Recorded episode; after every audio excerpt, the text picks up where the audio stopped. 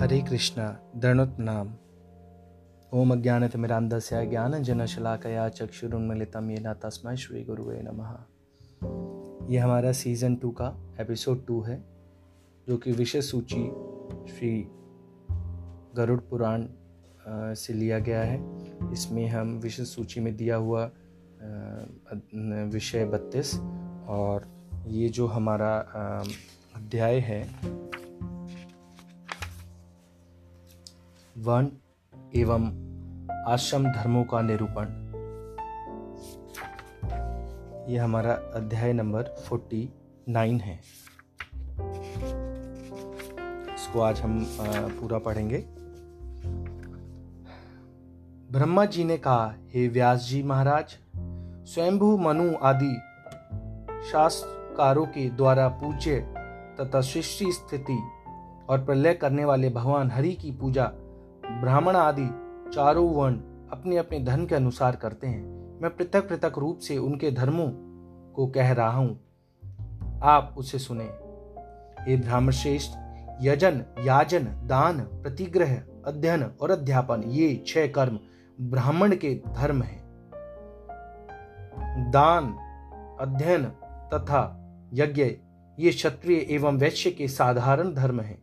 इसके अतिरिक्त दंड क्षत्रिय के लिए और कृषि करना वैश्य के लिए विशेष धर्म स्वीकार किया गया है। ब्राह्मण, क्षत्रिय, वैश्य, इन तीन, तीनों द्विजातियों की सेवा करना शूद्रों का धर्म है। शिल्पकारी उनकी आजीविका है। धर्मानुसार वे पाक यज्ञ संस्था का निर्वहन भी कर सकते हैं। भिक्षाचरण, गुरु, शुश्रूषा, स्वाध्याय, संध्या तथा अग्नि कार्य ये ब्रह्मचारियों के धर्म हैं। चारों आश्रमों के दो भेद माने गए हैं। इसके अनुसार ब्रह्मचारी के उप कुर्वाण और नैष्टिक ये दो भेद हैं, जो द्विज, विधिवत, विदादि का अध्ययन करके ग्रस्त आश्रम में प्रविष्ट हो जाते हैं, वह उप कुर्वाण हैं, जो मृत्यु पर्यंत गुरुकुल में निवास करते हुए वेदाध्ययन करते रहते हैं, ब्रह्म तत्पर होते हैं, उन्हें नैष्टिक ब्रह्मचारी के नाम से जाना, नाम से जानना चाहिए। हे दुश्रेष्ठ अग्नि कार्य अतिथि सेवा, यज्ञ, दान और देवार्चन, ये सभी गृहस्थ के संक्षिप्त धर्म हैं। गृहस्थ के साधक और उदासीन दो प्रकार हैं। जो गृहस्थ परिवार का भरण पोषण में लगा रहता है, वह साधक है। जो गृहस्थ पितृ ऋण देव ऋण और ऋषि ऋण इन तीनों से मुक्त होकर पत्नी, धनादि का भी त्याग करके एकाकी धर्माचरण करते हुए विचरण करता रहता है, वह उदासीन ग्रस्त है। उसी को मौक्षिक भी कहते हैं, भूमि शयन, फल, मूल का आहार, वेदाध्ययन, तप और अपनी संपत्ति का यथाधिकार यथोचित विभाग, ये सभी वानप्रस्थ के धर्म हैं। जो वानप्रस्थ आरण्य में तप तपस्रण करता है, देवार्चन और उन्हें आहुति प्रदान करता है, तथा स्वाध्याय में सदैव अनुरक्त रहता है, वह वानप्रस्थ ताप, तापसोत्तम कहा जाता है। ऐसे ही जो वानप्रस्थ तप के द्वारा शरीर को अत्यंत क्षीण करके ईश्वर के ध्यान में सदा निमग्न रहता है, वह वानप्रस्थ आश्रम में रहता हुआ भी सन्यासी के रूप में जाना जाता है। जो भिक्षुक सन्याश्रमी, नित्य योगाभ्यास में अनुरक्त होकर ब्रह्म की प्राप्ति के लिए प्रयासरत एवं जितेंद्रिय बना रहता है, उसको परमेष्टिक सन्यासी कहते हैं, जो सदैव आत्म तत्वानुसंधान में प्रेम रखने वाले हैं। नित्य तृप्त हैं, जो संयम नियम से रहते हैं, ऐसे महा उन्हीं योगी भिक्षु कहे जाते हैं। भिक्षाचरण, वेदाध्ययन, मोनावलंबन, तप, ध्यान ज्ञान और वैराग्य, ये भिक्षुक सन्यासी, संन्यास आश्रमी के सामान्य धर्म माने गए हैं। परमेष्ठिक सन्यासी तीन प्रकार के हैं। ज्ञान सन्यासी, वेद सन्यासी एवं कर्म सन्यासी। योगी के भी तीन प्रकार है, जिन्हें भौतिक क्षत्र एवं अंत्याश्रामी योगी कहते हैं, ये तीनों योग मूर्ति स्वरूप परमात्मा का आश्यकार स्थित रहते हैं। इन योगियों की पृथक पृथक ब्रह्म भावनाएँ होती हैं। प्रथम प्रकार की ब्रह्म भावना भौतिक योगी में रहती है। दूसरी, मोक्ष भावना क्षेत्र योगी में रहती है। इसी को अक्षर भावना कहते हैं। तीसरी, भावना को अंतिम भावना कहते हैं, जो परमेश्वरी भावना के नाम से भी जानी जाती है। मनुष्य को धर्म से ही मोक्ष की प्राप्ति होती है। अर्थ से काम पुरुषार्थ की प्राप्ति होती है। वेद में प्रवृत्ति और निवृत्ति के भेद से दो प्रकार के कर्म कहे गए हैं। वेद शास्त्रानुसार अग्नि आदि देव एवं गुरु विप्रादि को प्रसन्न करने के लिए जो कर्म विहित है, वे प्रवृत्ति कर्म है। तथा सविधि कर्मानुष्ठान से चित्तशी चित्त शुद्धि के अनंतर आत्मज्ञान मात्र में सदा रत रहना निवृत्ति कर्म है। क्षमा, दम, दया, ज्ञान, निर्लोभता, स्वाध्याय, सरलता, अनुसूया, तीर्थ का अनुसरण, सत्य, संतोष, आस्तिक्य, इंद्रिय निग्रह, देवार्चन विषय कर ब्राह्मणों का पूजन, अहिंसा, प्रियवादिता, अरुक्ष, अरुदक्ष, अरुक्षता अरुक्षता, और अपेशून्य चुगली ना करना। इन सभी को चारों आश्रमों का सामान्य धर्म स्वीकार किया गया है। इसके बाद अब मैं चारों वर्ण को प्राप्त होने वाले स्थान के विषय में कह रहा हूँ। उपयुक्त वेद विहित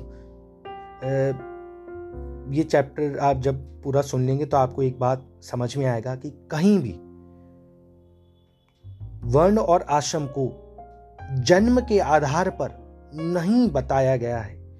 जन्म के आधार पे मतलब है, ब्राह्मण का पुत्र ब्राह्मण नहीं है, शूद्र का पुत्र शूद्र नहीं है।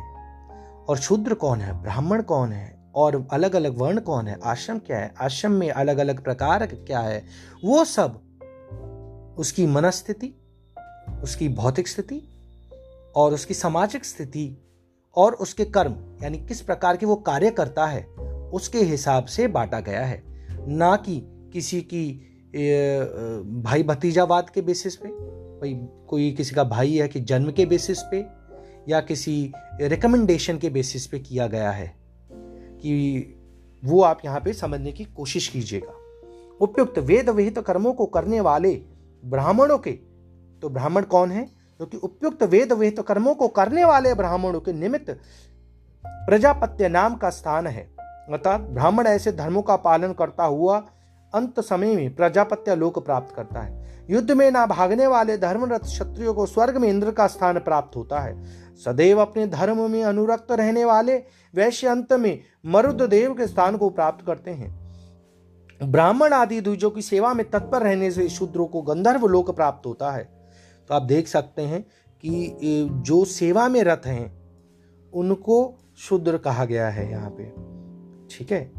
अच्छा और उनको अलग अलग जो लोक हैं, जो अलग अलग स्वर्ग लोकों में भी अलग अलग लोक हैं, इंद्र का लोक है तो उनमें सबको प्रमोट किया गया है, ठीक है? अब कोई बोलता है कि महाभारत में वो भाई दुर्योधन कैसे स्वर्ग में चले गए थे? अरे भाई, यहाँ पे दिया गया है ना, युद्ध में ना भागने वाले धर्मरत क्षत्रियो को तो भाई युद्ध में लड़े हैं, फिर कुरुक्षेत्र की जो पावन भूमि थी, वहाँ पे ये ये वरदान भी था कि जो यहाँ मरेंगे, वो स्वर्ग की प्राप्ति होगी, है ना?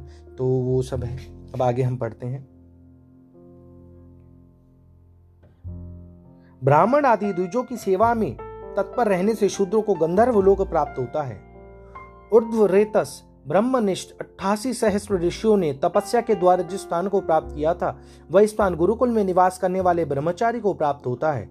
जो स्थान मरीचि आदि सत ऋषियों को प्राप्त वह स्थान वान आश्रमी प्राप्त करते हैं। संयमित चित्त वाले ऊर्ध्वरेता सन्यासियों को वह आनंद रूप पर ब्रह्म पद प्राप्त होता है, जहाँ से पुनः आगमन की संभावना नहीं होती।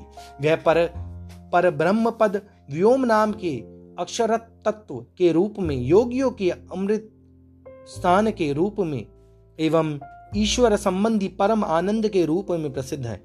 इस स्थान को प्राप्त करने वाला मुक्त आत्मा पुनः संसार में नहीं आता है।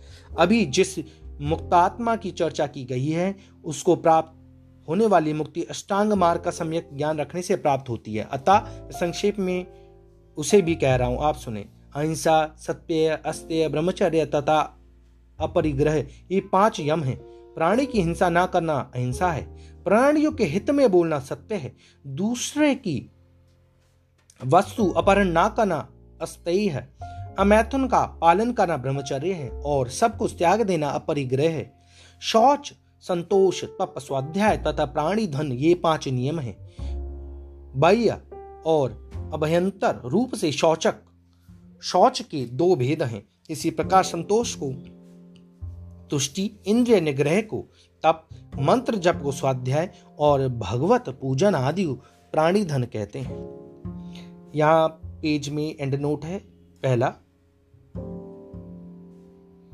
ब्रह्म भावना के, ब्रह्म भावना को स्पिरिचुअल कॉन्शियसनेस या और पर्टिकुलर कृष्णा कॉन्शियसनेस यानी कि भगवान में लीन, अपनी चेतना को लीन करने वाले को बोला गया है। ये तीन भेद, ब्रह्म अनुसंधान की प्राथमिक, माध्यमिक और अंतिम स्थिति को दृष्टि में रखकर किए गए हैं। ब्रह्म भावना के तीन जो भेद ऊपर हमने बताए अच्छा दूसरा, तीर्थ शब्द श्रेष्ठता का वाचक है। तीसरा,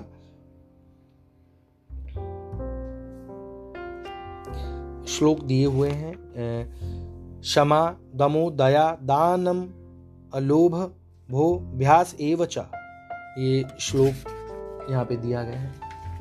आगे हम पढ़ते हैं। साधक के द्वारा पद्मादि प्रकार से स्थित होना आसन कहा जाता है। वायु का निरोध करना प्राणायाम है।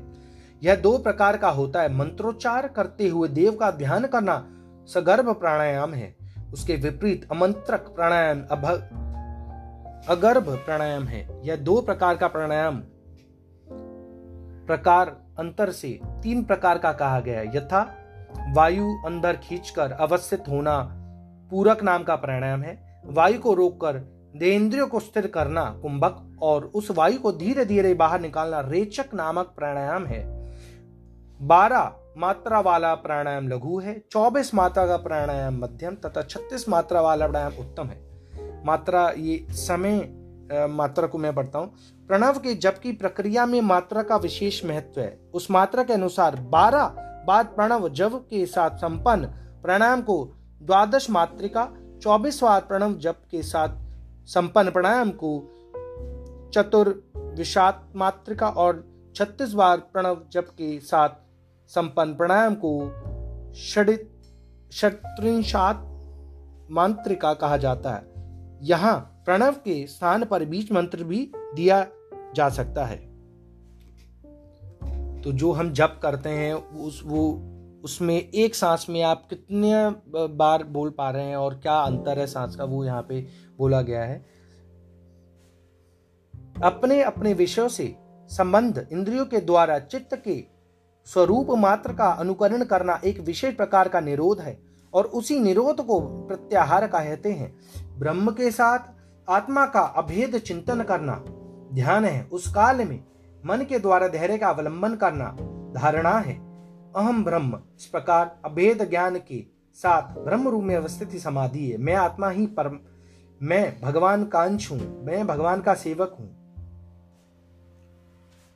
अहम ब्रह्म का मतलब है।